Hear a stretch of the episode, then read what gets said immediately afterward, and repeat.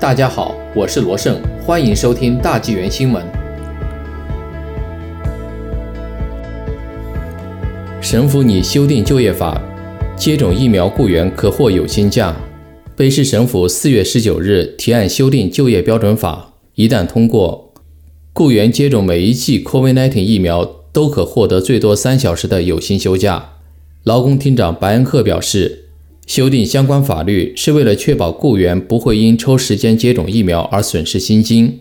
我们知道很多雇员无法承受薪金上的损失，我们必须让雇员接种疫苗的过程尽可能畅通无阻。提供有薪休假，可确保他们不会因为接种新冠疫苗而损失薪金。为平衡工人的有薪休假及省府给予雇主的支援，劳工厅就订立新例，分别咨询商界、社区、劳工组织。